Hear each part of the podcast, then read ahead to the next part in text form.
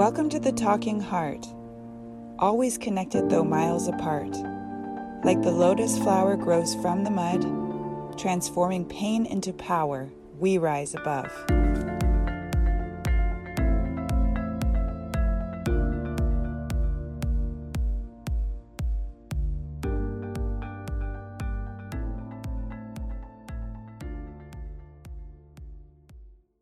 They say the things that finally break you are the words caught in your throat.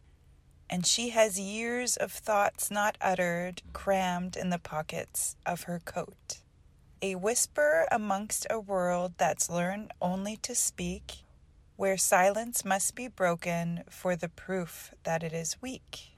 But wherein lies the weakness of keeping words held in your hand? When others listen to reply, she listens just to understand. Surely it's strength when things unspoken fill the room up to the brim, and she's the only one among them who has taught herself to swim. E. H.